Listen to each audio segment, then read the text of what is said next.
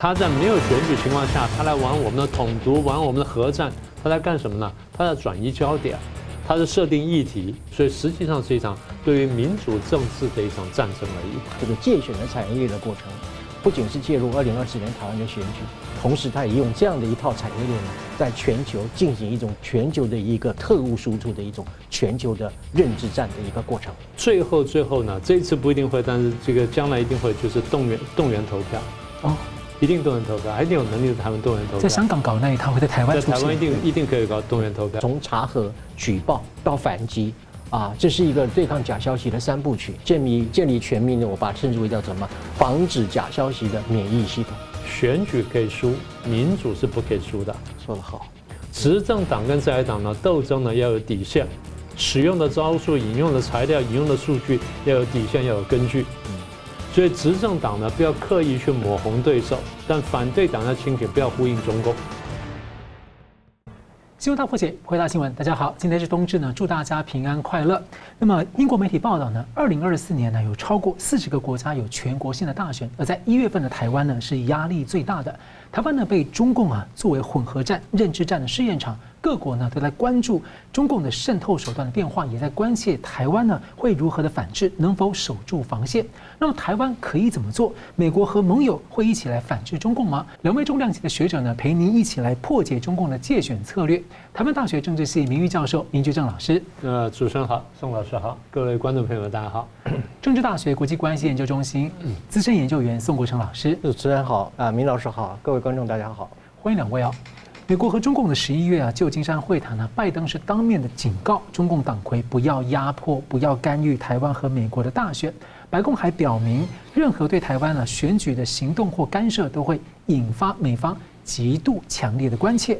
那中共党魁呢，呃，也向驻拜登方面表明说，他将会统一并吞台湾。而这是美国媒体呢日前披露的消息。那明老师上周分析，中共是把台湾呢当做对美斗争的主战场，那也很多人在看中共把台湾当做一个试验场啊。所以请教明老师，你怎么看中共干预民主国家选举的本质是什么？那中共对对台湾的干预这一次看起来是越来越大，那您怎么看？是美国和盟友的警告是不够强烈吗？我想倒不是说盟友或朋友，美国或盟友的警告够不够强烈啊？你警告再强烈，他不会这样做，因为。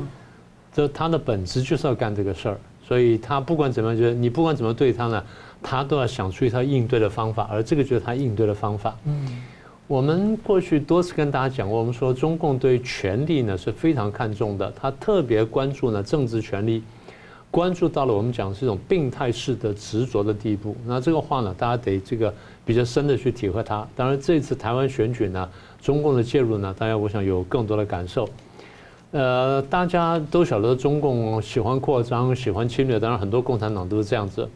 然后大家就以为说他喜欢打仗，不是的，他不喜欢打仗。对中共来说，对各个共产党来说，用武力来征服你，那是最后不得已的手段。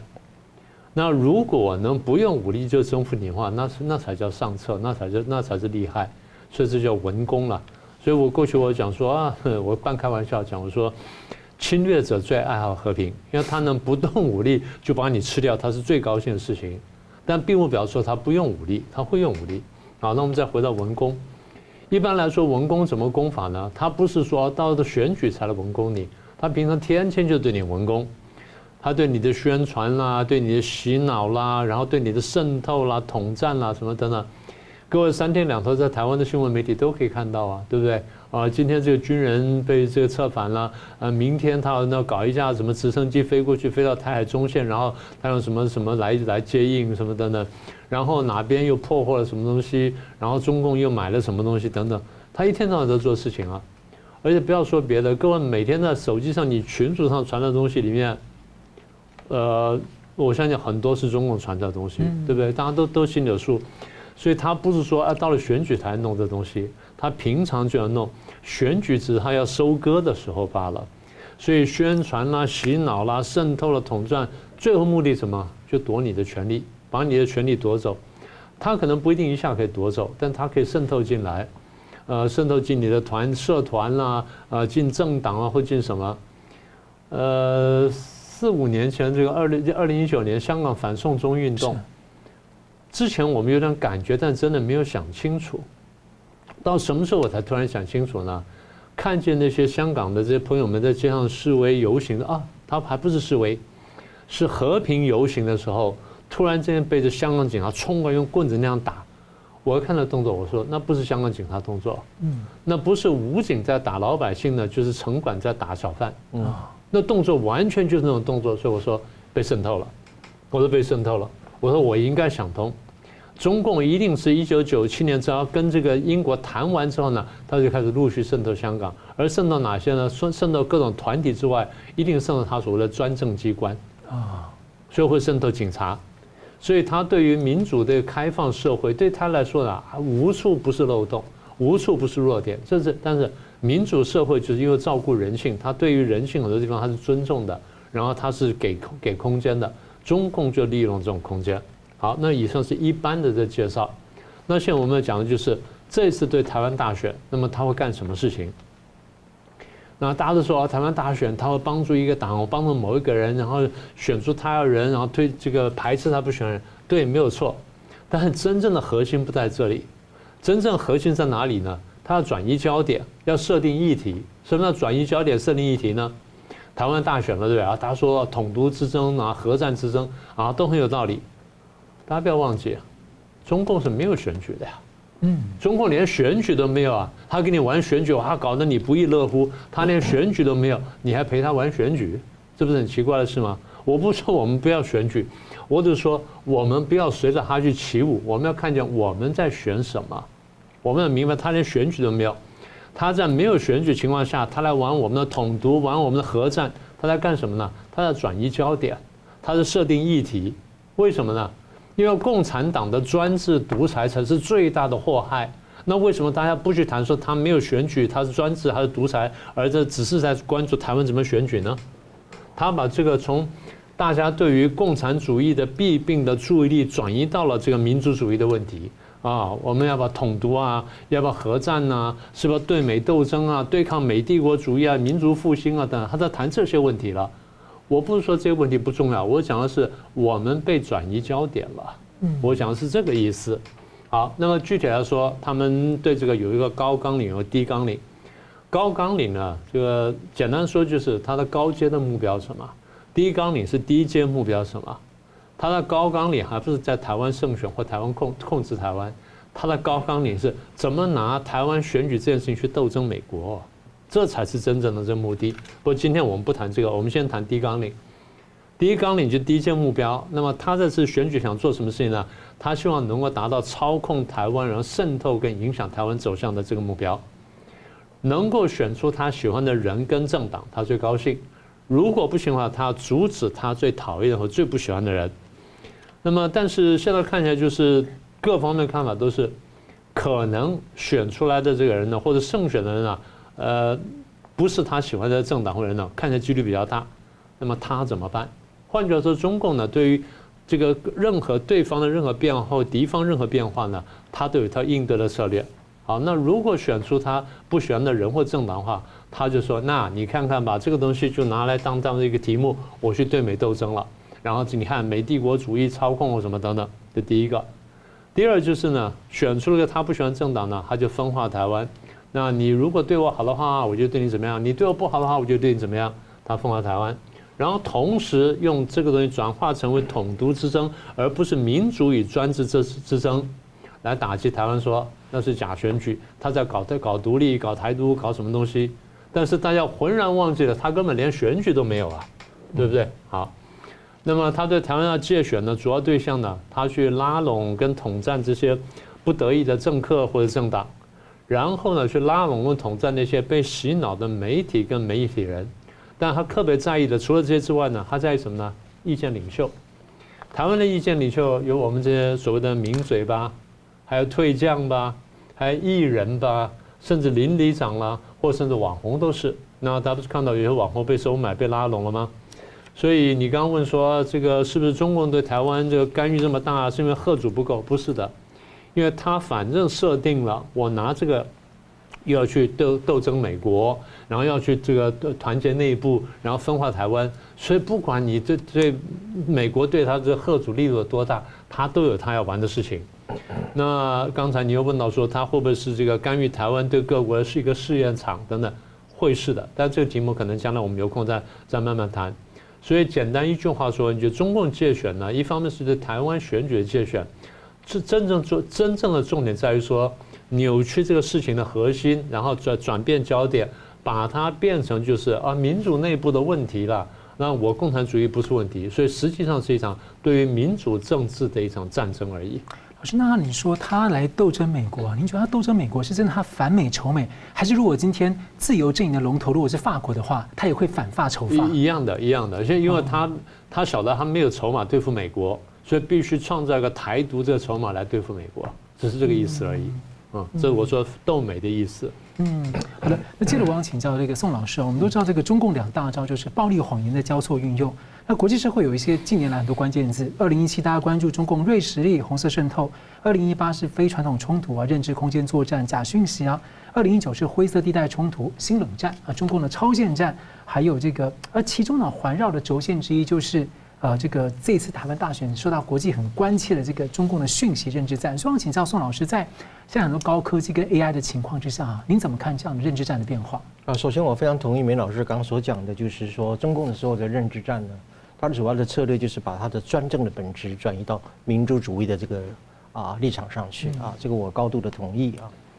呃，其实这个中共的这个界选啊，是它的这个我称之为全球认知战啊。这个有机会我们再深入的来谈，是它的一部分而已哈。呃，那么中共经常批评美国的外交行为叫做长臂管辖，其实中共自己最擅长的是什么东西呢？长臂渗透啊。什么叫长臂渗透呢？就是在全世界的这个范围，无论是友好的或者是敌对的，它进行一种什么东西呢？进行一种叫做啊这个呃全球的特务输出。嗯，以前他们讲的说叫做革命输出啊，或者是共产国际的革命。现在讲的是什么东西呢？间谍或者是特务的输出，而且是在全世界范围当中啊。呃，那么这样的一个目的呢，其实就是一种试呃试图就是从内政啊，从内部来攻破内部啊，或者是说以民主来破坏民主啊，这个是他一贯的一个策略。那么我是把它称之为叫什么东西？刚所讲到的啊，过去累积起来的对台湾的界选呢，我把它称之为啊超限的颠覆战啊。既有超限战，同时也是有一种啊认知战啊，所以我们今天呢，仅仅就针对怎么样中共对台界选的认知战啊，特别是资讯战这个部分呢，啊假消息等等的啊，它的结构面，我希望能够啊通过三个结构，一个是过程，一个是类型，一个是我们如何去反制，啊来给各位观众做一种比较系统性和结构性的分析啊。首先，我跟我为大家做了一个一个图表啊，各位可以看一下哈。呃，中共的这个对台湾这个介选啊，不是说放了一次假消息之后就就快闪了啊，不是，它是一个怎么样？它是一个非常严密的一个产业链啊。这个产业链本身呢，就是说，呃，你比如说它这个呃，整个中共的这个中宣部也好，统战部也好，国台办也好，都有专门的人员在负责这个事情是啊。呃，所以这个产业链呢，我把它分成大概有几个部分呢，一个就是从生产开始到策略。到管道，到动员，到这个造假啊，呃，那个这个生产呢，包含了三个元素，一个就是说它如何利用这个资讯科技和 AI 的工具来做这个生产的，呃，一种媒介啊。另外就是说它不只是伪造啊，我们英文讲叫 fabrication 啊，fabrication 它只是什么？它还是拟真，越真越好啊，叫做 simulation 啊。呃，因为你假消息一看就是假的，你没有作用啊，呃，以假乱真才能够真正达到假消息的一个效果啊。那么另外就是它不是不只是大外宣哈，它其实是怎么样？它是通过内部加工之后，然后再回销台湾啊，所以它是一个严密的一个有规划的一个生产的过程。那么第二个过程呢，叫做策略啊，这些策略运用的是什么东西呢？啊，就是一种心理的操纵啊，呃，他用一些让你觉得可疑的啊，或者是这个乱真的这些消息啊，来对你原来你所信仰的这种思想来进行一种颠覆啊。呃，另外就是这个导引这个舆论的方向啊，比如说他会散布一些现在这个社会上这个啊、有一些新的一个气氛或者是一个新的走向啊，来影响到你的态度啊。另外还有一个就是经济的利诱和胁迫，就是这次 ECFA 就是一个最明显的一个例子啊。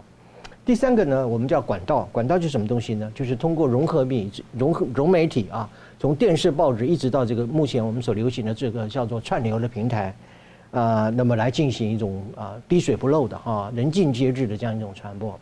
那么另外一个管道就是说我称之为委托代理人了哈，委托人是谁呢？当然中共嘛。代理人是谁呢？我们的在地的协共者啊。所以通过这种委托代理的这样一个制度来啊进行。啊，这种传这个假消息的一个传播的管道，另外一个就是说，巧妙的游走于这个言论自由跟啊，所以我们的民主体制当中里面的灰色和边缘地带，就言论市场这种不公平竞争。对对，因为毕竟言论市场本身在啊发送者跟收听人之间，基本上是一个不对称的、不平衡的一个资讯的位置嘛啊，他利用那个不平衡啊、不对称的方式来进行渗透。另外一个呃过程叫动员了，动员就是说我刚刚讲啊。贾小姐不是说放了一次之后就快闪啊，它是不断的一种沉淀，然后泛滥，然后甚至是再策略化、再伪造化的这个过程啊。呃，譬如说，它会动员这个啊网络里面的一些啊所谓的协力群体了啊，呃，来制造一种网络的声量啊等等的啊。另外一个就是啊更严重，就是收买台湾的红色媒体和亲共的名嘴啊。制造一种所谓的一种什么深蓝铁粉呐，哈，或者是什么呃什么铁板啊等等的这样的一种啊趋势啊。那么最后一个过程呢，叫做造假啊。造假的意思就是说，呃，他在这种各个平台当中里面去设立这种僵尸账号啊，或者叫灌水账号啊，为的目的是什么呢？躲避追查啊。那么造成一种叫一鱼多吃的一个效果啊。另外就是针对这个嗯。呃，特定的议题或者是特定的人物来进行一种叫做人设攻击啊啊，所以以上呢，从生产啊策略啊，一直到这个管道，还有动员造假啊，是构成了整个中共界选的一个产业链。这看起来很像，刚听听很像是那种中共以前内部那种内斗、文化大革命、各种政治运动的这种 A 那个数位版输出的感觉。对对，它就是说，它有一套的一个生产过程了哈。啊，有一有一套的这个运作的一个过程啊，不是说是随便放个消息就算了这样一个做法啊。呃，那么我们是呃在进一步的对于这个五个过程当中，我们做一做一个简单的一个描述哈。呃，生产这个部分涉及到什么东西呢？啊，就是用现代的这个嗯电脑的科技、资讯的科技啊，特别是用这种 AI 的这种人工的影像合成啊。来啊，制造一种最能够达到乱真效果的一些假的讯息、图片或者是影片啊，这是生产。另外就是说，所谓的综呃策略上的综合心理心啊心理的一个操纵呢，就是说，他首先先去刺破或者是冲击你原来你所持有的一个想法啊，然后呢，给你一些似是而非的证据，让你去觉得怀疑啊，然后你会觉得有一种。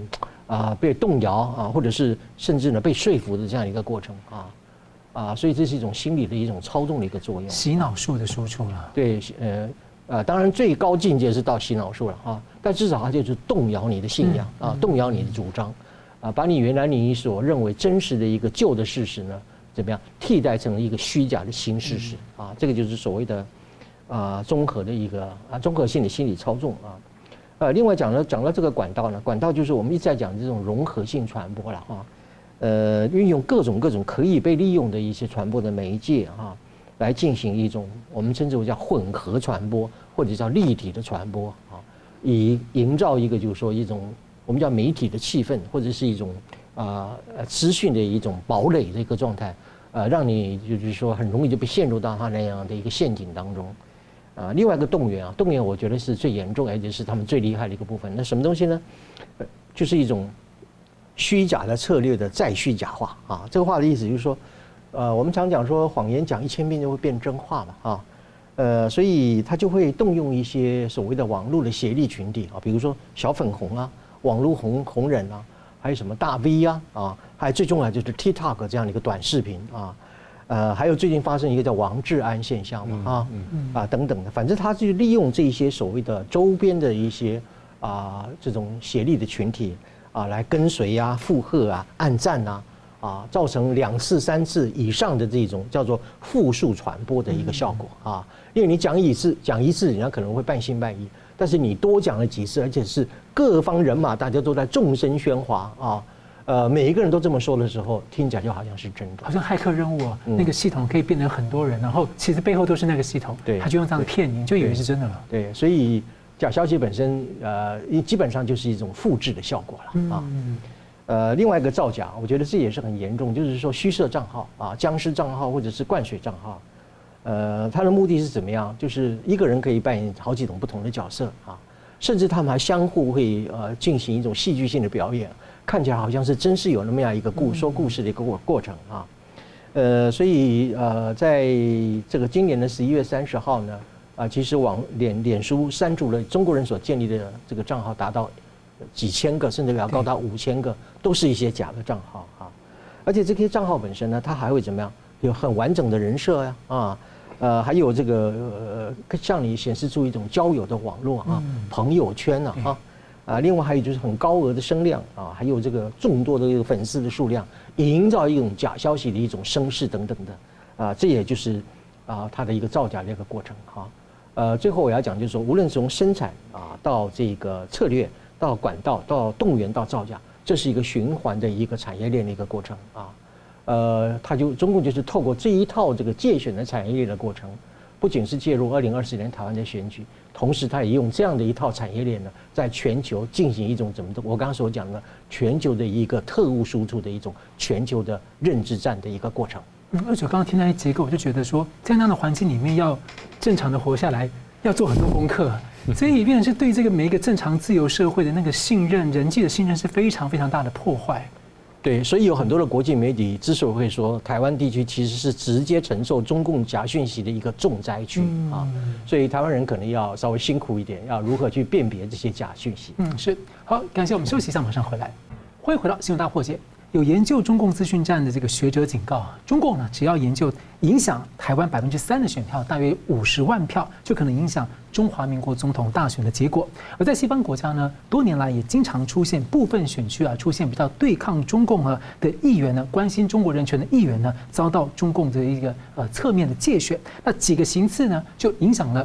该国国会的政治版图，从而影响他们的对中政策。所以，我想请教宋老师啊，从这一次的台湾大选期间哈，您看到中共那个认知战啊，它实际的一些嗯类型跟策略，你有什么样的观察？嗯，您刚提到那个百分之三就就可以这个改变这个选举的这个结果，呃，那个叫做我们在选举上叫做少数的翻盘啊，就是介于那样一个中介模糊地带的时候，只要有一点点些微的差距的话，整个选举就会翻盘，这是一个很厉害的一个情况。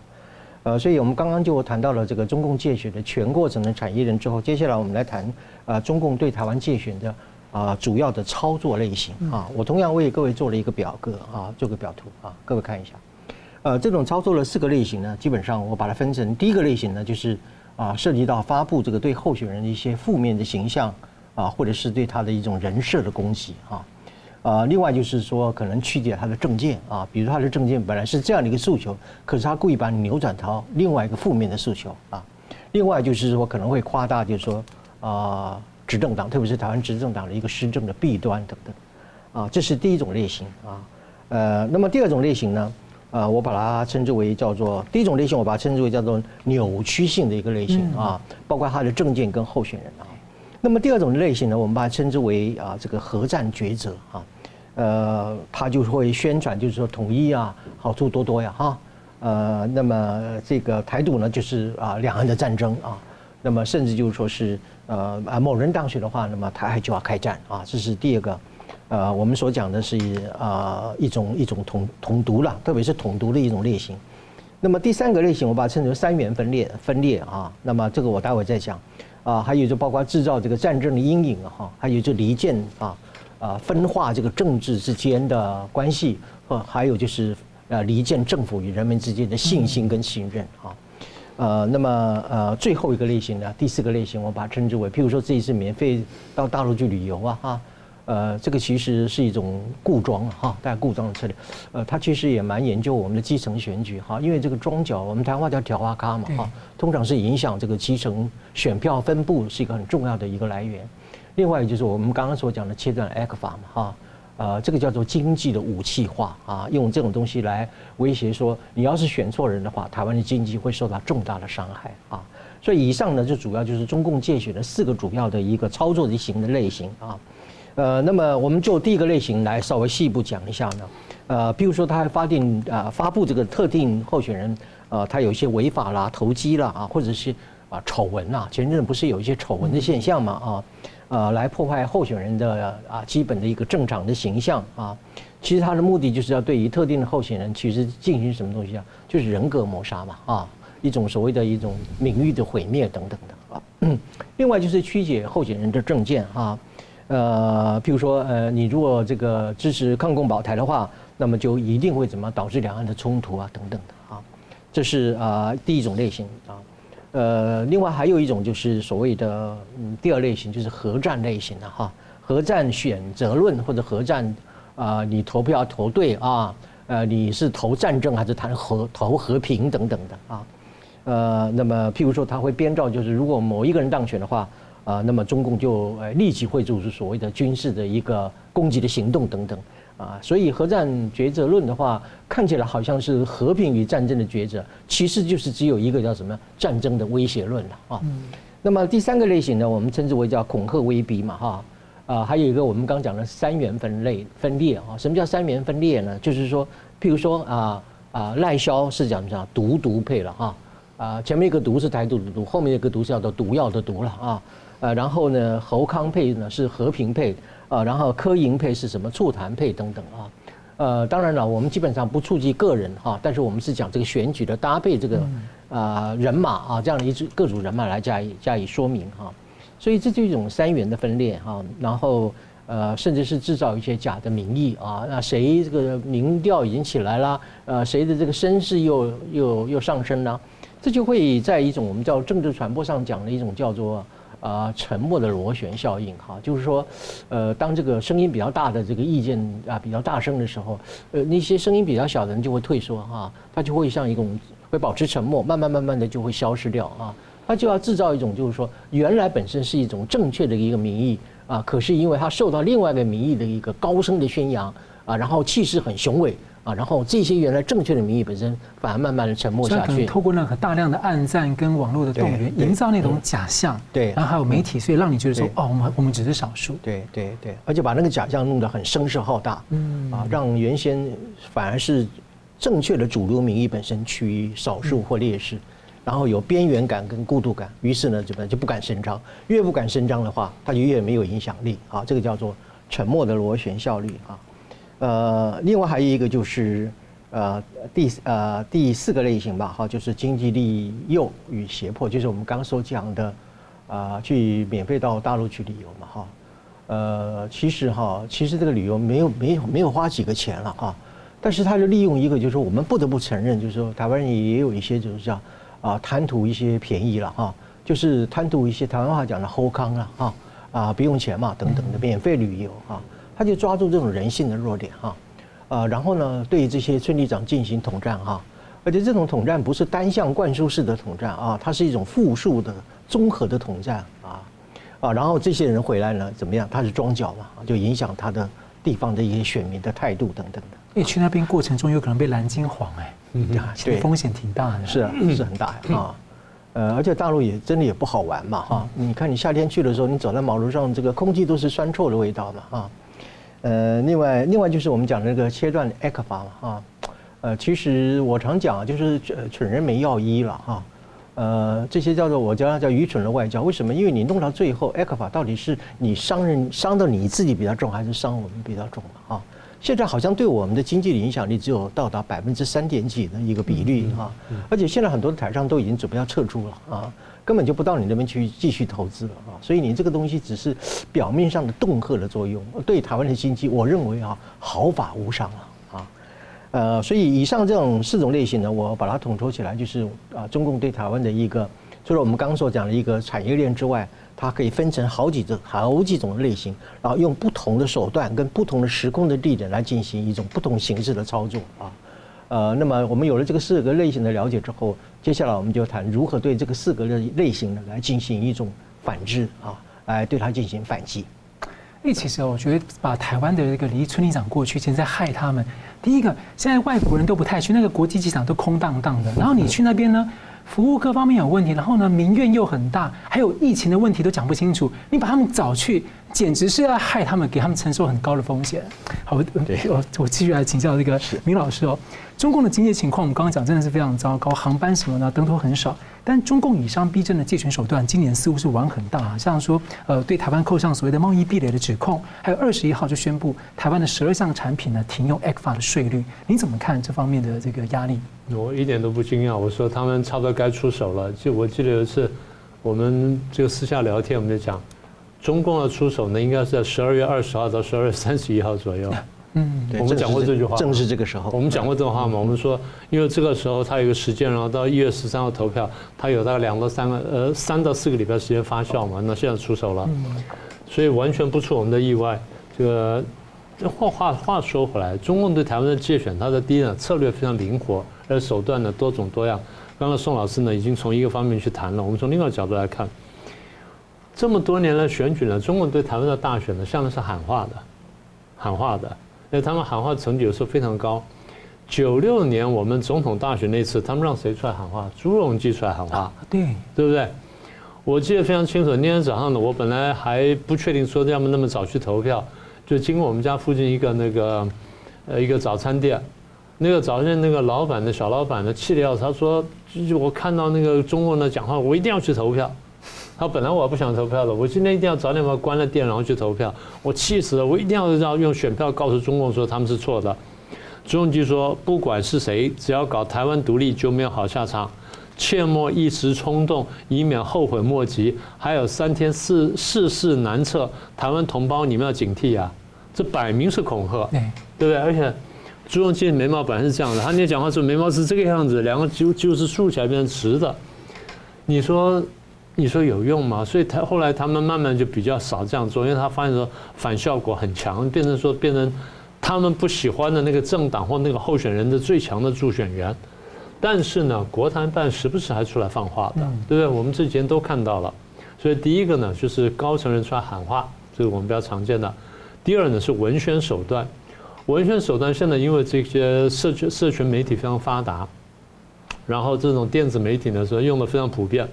所以他们可以用来对台湾进行这种文宣的渗文宣渗透管道呢非常多，我们的各种各样的什么 IG 啦，或者什么推特啦，那现在叫 X 啦，或什么之类的多的不得了，什么抖音啊、小红书呢都被拿来当当做台湾这渗透台湾或者影响台湾的一个管道跟工具。这第一大块，第二大块就是台湾的媒体，台湾有些媒体是自觉的亲共的。呃，他们真的或者是被收买了，或者说出出于各种考量，那真的是清共。这么多年我们看得很清楚了，有的是不自觉的清共的。为什么要不自觉清共呢？他因为太讨厌某个党或某个人或什么等等呢，然后呢不知不觉讲的话呢，就跟对方呢就好像有了平行的味道，对方就把它加大了。就像刚刚宋老师讲的，我把你放大之后呢，在复数效应上传播的话，看起来好像声浪很大。所以他其实不不自觉在帮助中国，但他没有帮助中国意思，但就产生这效果。这第二块，第三块，他们非常有意的渗透台湾的地方电台，这个情况我们了解已经很长时间了。台湾地方电台原来是非常本土化的，本来是不可能攻进来的。那后来怎么攻进来呢？因为这些地方电台通常经费比较困难，比较短缺，所以他们的节目呢，就是你要维持不容易。那么他进来之后呢，利用地方一些系统呢，只要给你一点点钱。然后你去播一些歌曲，那这些歌曲可能也不是说很很正式的歌曲，但播什么越来越多播大陆的歌曲，然后慢慢慢慢的在广告啊什么就进来了。所以我们现在到一些地方上去看那听地方电台的时候，我们发现说，哎，这个就是红色的东西，所以你我们分得出来了。但是你表面看呢不一定很清楚。这第三块，然后文宣它的目的呢有两个，其实刚刚宋老师提到，它这经贸跟文宣它的手段，这它的目标都一样的。第一是恐吓，第二是引诱，基本上就这样，因为一个是打，一个是拉。恐吓就刚刚讲了嘛，你选了谁那就打仗嘛，那选了谁就和平嘛，那你自己看怎么选嘛。那第二就是利诱，利诱就是啊，你如果选了谁的话就有经济好处，你如果不选谁的话那就没就没有经济好处什么等等啊，所以这是引诱，利这个就是恐吓跟利诱。还有一点大家不要忘记，他天天飞飞机过来干什么呀？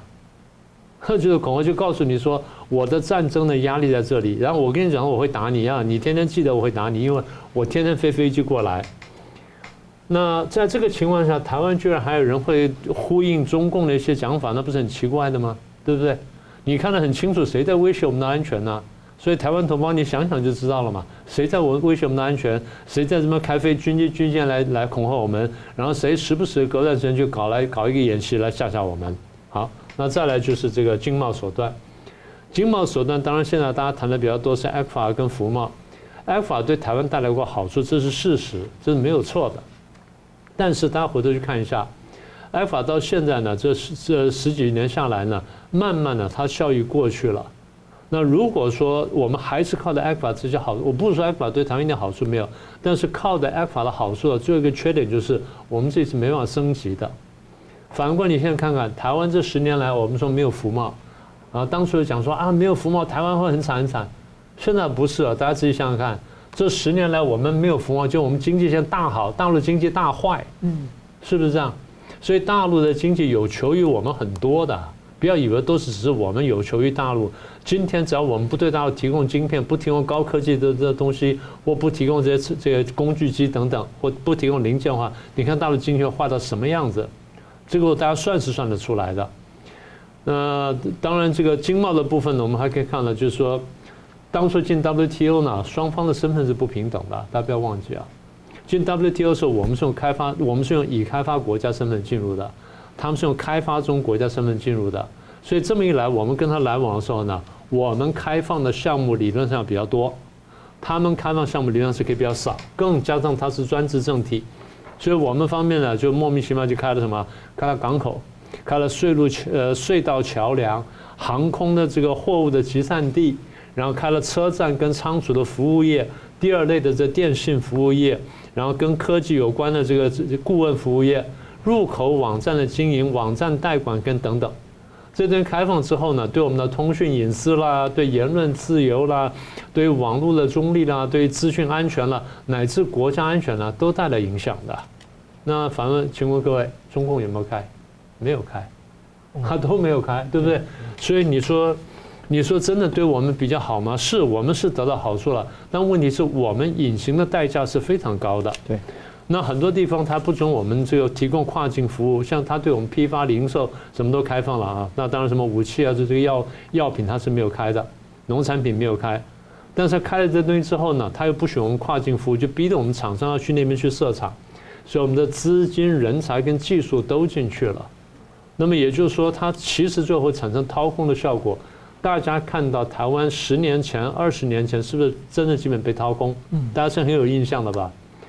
不是说这几年慢慢靠了半导体或靠其他东西，我们重新或者说有些整形了，然后转型提升之后，我们才才过了这一关。否则我们真的会被吸空，真的会被磁吸过去的。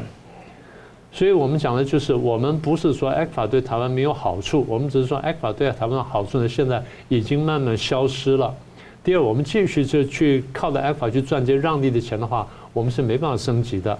第三呢，现在服贸对我们来说呢不那么重要，甚至可能说是负面效果比较大。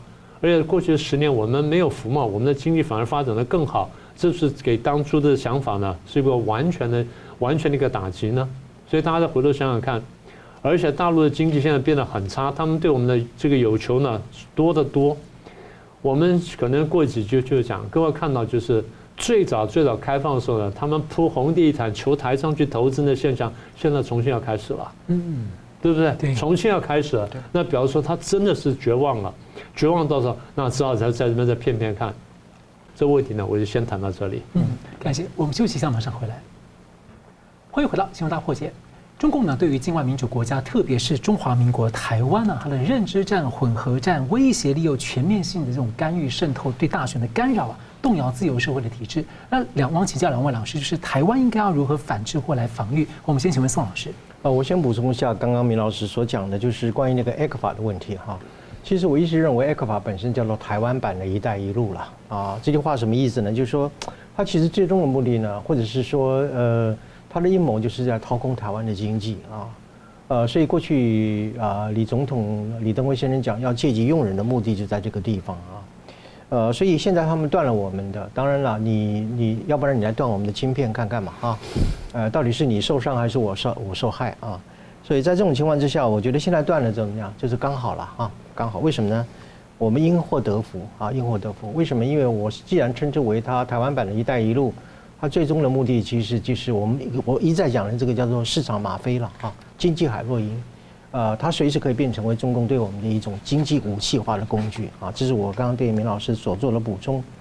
那么最后一个啊啊题目就是，我就想谈我们对于中共认知战或者是假消息的一个具体的作为。我们讲了这么多，好像它很厉害啊，但是我们的反制呢，呃，没有谈的话，那几乎就是没什么太大的意义啊。我认为有几个方面我们必须要做到。第一个就是说是我们在揭穿外敌的时候，我们也要做到什么？要惩罚内奸的啊。呃，内奸很不好听的哈，呃，但是确实是呃不得不用这样一个字眼。为什么呢？呃，我们我觉得我们现在应该要呃强化国安三法啊，呃，特别是要制定一个就是叫做叫啊外国代理人法。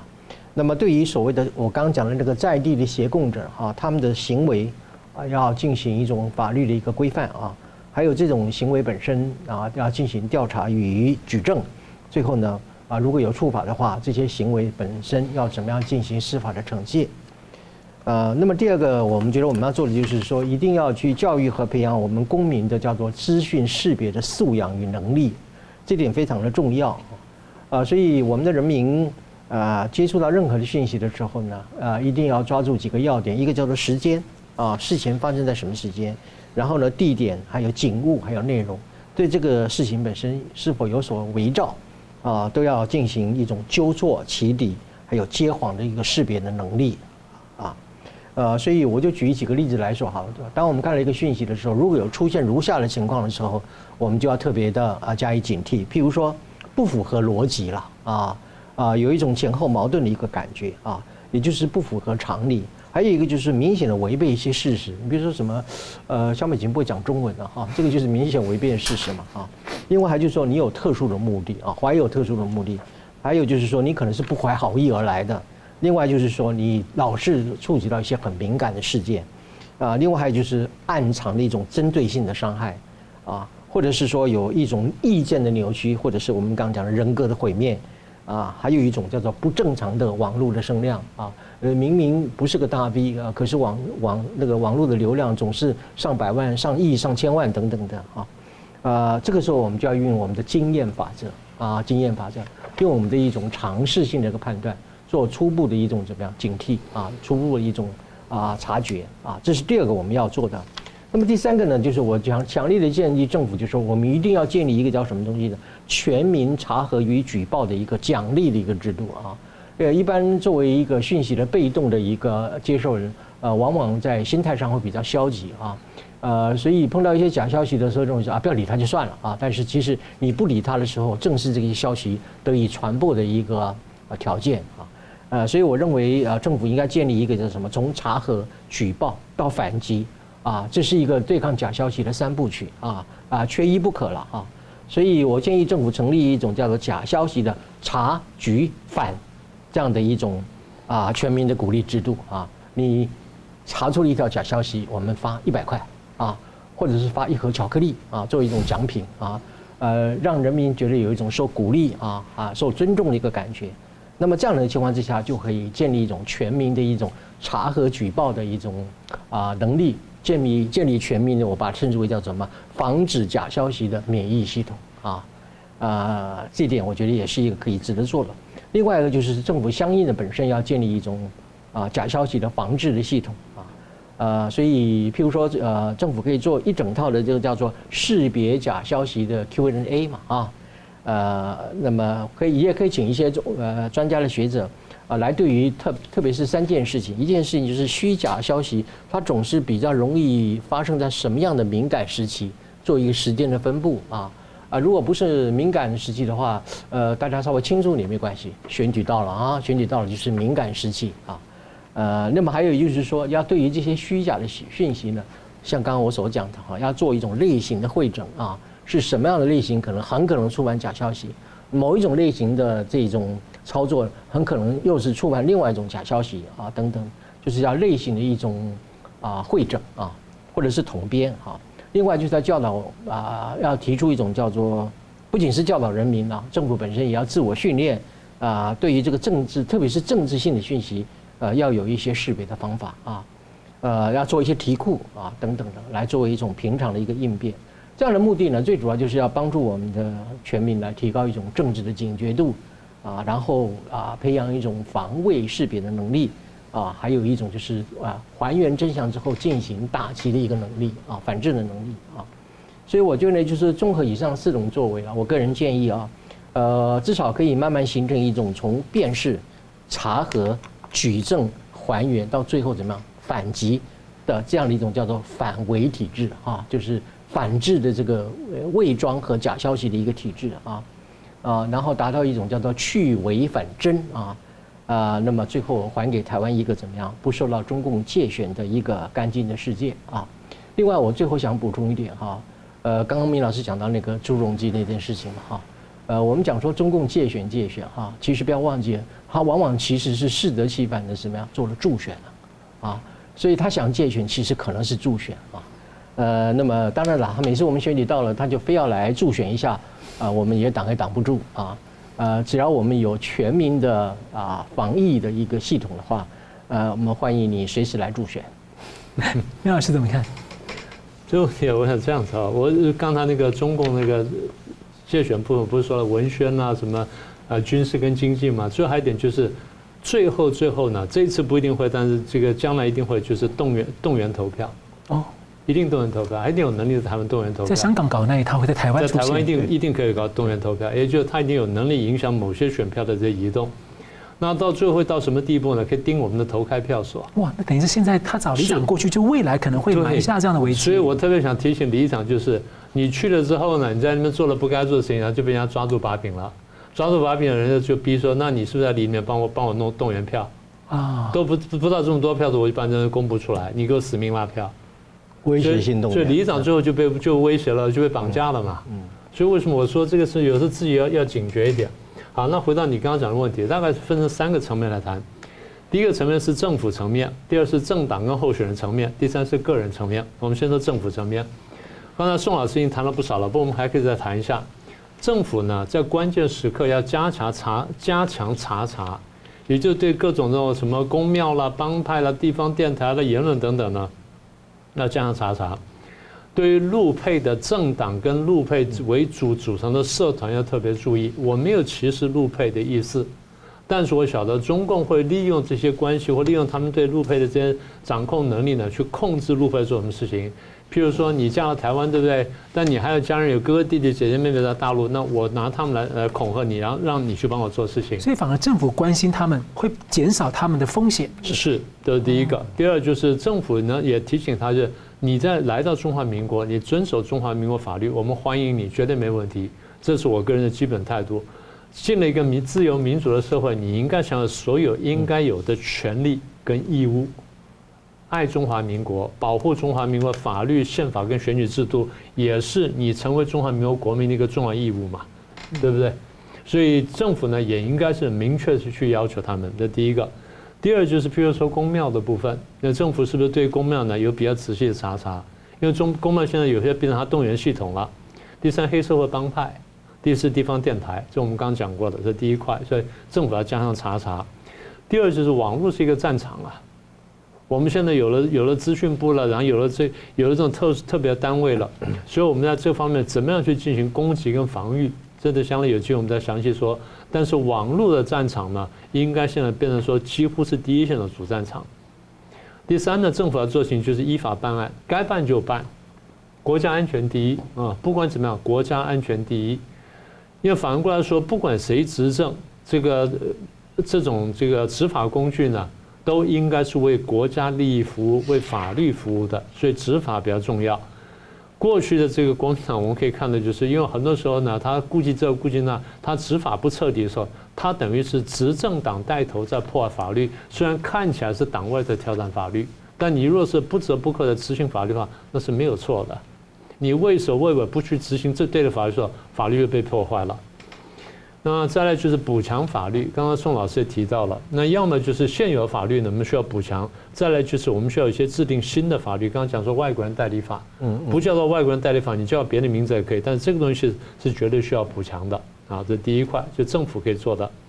第二块是执政党跟候选人的部分，执政党跟在野党呢，我再呼吁一次，都应该以国家安全第一。嗯，选举可以输，民主是不可以输的。说得好，执政党跟在野党呢，斗争呢要有底线，使用的招数、引用的材料、引用的数据要有底线，要有根据。嗯，所以执政党呢，不要刻意去抹红对手，但反对党要清醒，不要呼应中共。大家把界限划清楚，国家安全第一，民主政治是可以被破坏的。人类历史上面，民主政治被破坏过多次啊！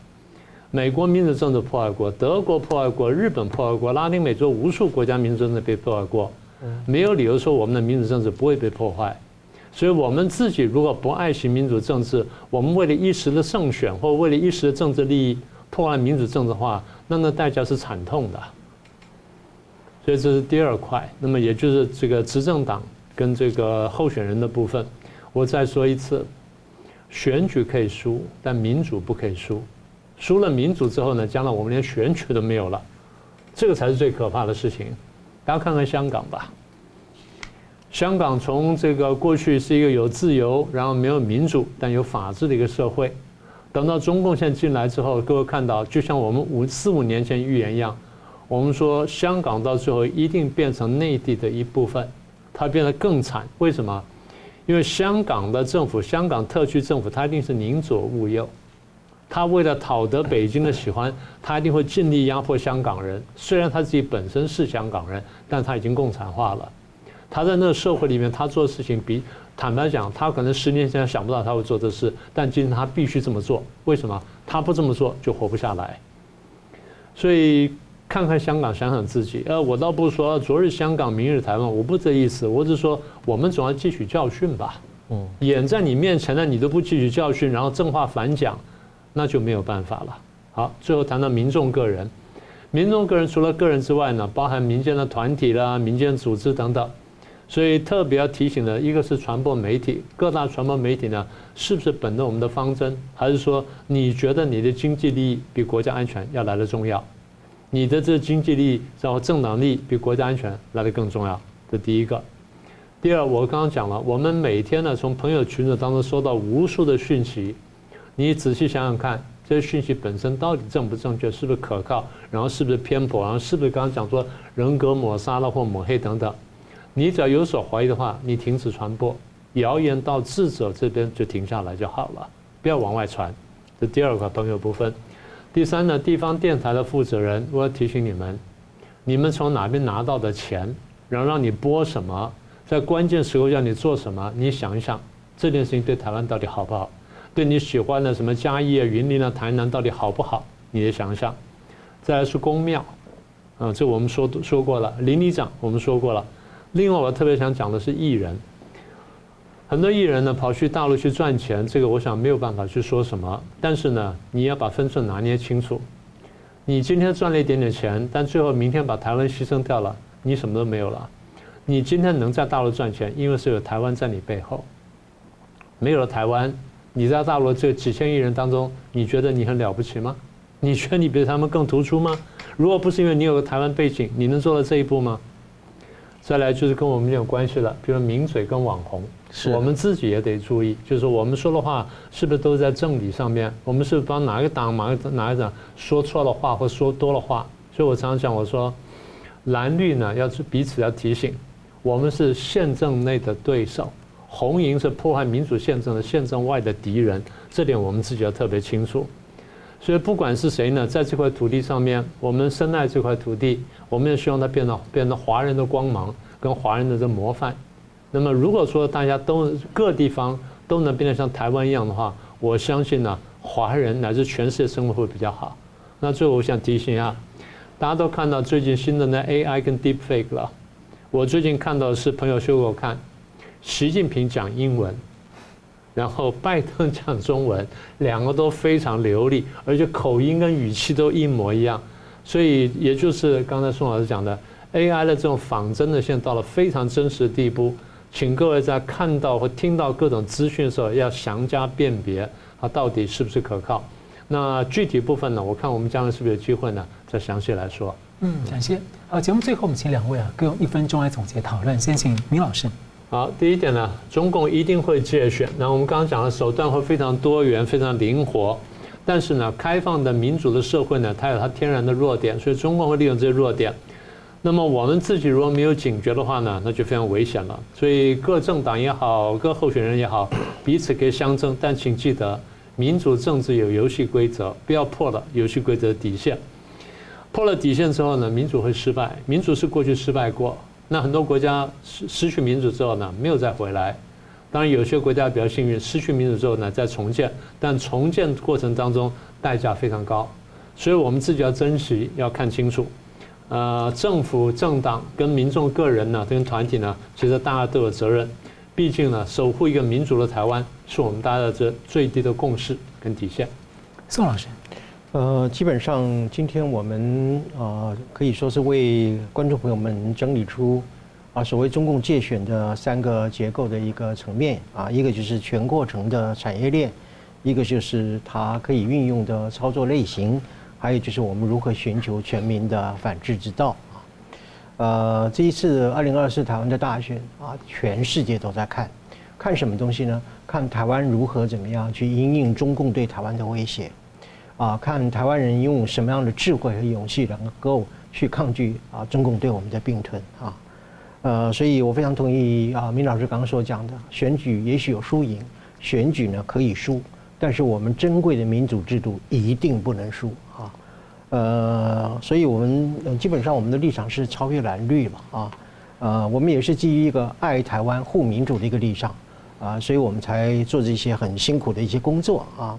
呃，所以呃，最终的目的就是让我们台湾全民啊来理解，就是我们在啊这个这么多年来当中里面，呃，我们的一个价值信仰的基础，就是我们每天所生活的，以及我们必须要加以捍卫的选举制度以及所谓的民主的制度。啊，失去了民主，我们就一无所获；失去了这个我们的自由，我们就怎么样成为世界的奴隶？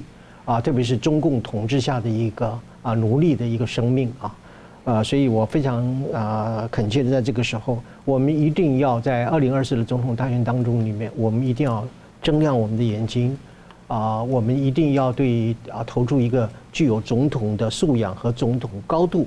啊，那么这样的一个候选人，也就是说能够确保我们的国家安全，能够彰显我们的国家利益啊，同时能够啊保护我们的一个啊全民的幸福。这样的人才能够为我们二零二四，为我们台湾带出一个光明的愿景。这个要求，选民要求各个阵营的候选人都达到好的标准，那才是国家之福，良性的竞争嘛。是的，是的。嗯，好了，非常感谢两位来宾精辟的分析，也感谢观众朋友的参与。新闻大破解，每周一、三、五再见。新闻大破解的观众们，大家好！非常感谢大家对我们的支持和帮助。那我们在 YouTube 上呢，成立了一个新的子频道，叫“新闻大破解随选”。我们把呢相关的这个啊、呃，就是精彩片段都汇集在一起，来方便大家分享给朋友们。那么也希望大家能到此频道来按赞。订阅以及分享给更多的朋友。另外呢，我们在一个新平台叫做“干净世界”有新闻大破解的频道。我这里要特别跟大家推荐“干净世界”，真的是非常好用，有许多还很重视隐私，而且呢没有暴力、色情等等，很适合合家观看。所以也鼓励大家到“干净世界”来订阅新闻大破解的频道，并且呢还有相关的 App 也可以跟你的朋友分享。那很感谢大家的支持，新闻大破解，我每周一、三、五再见。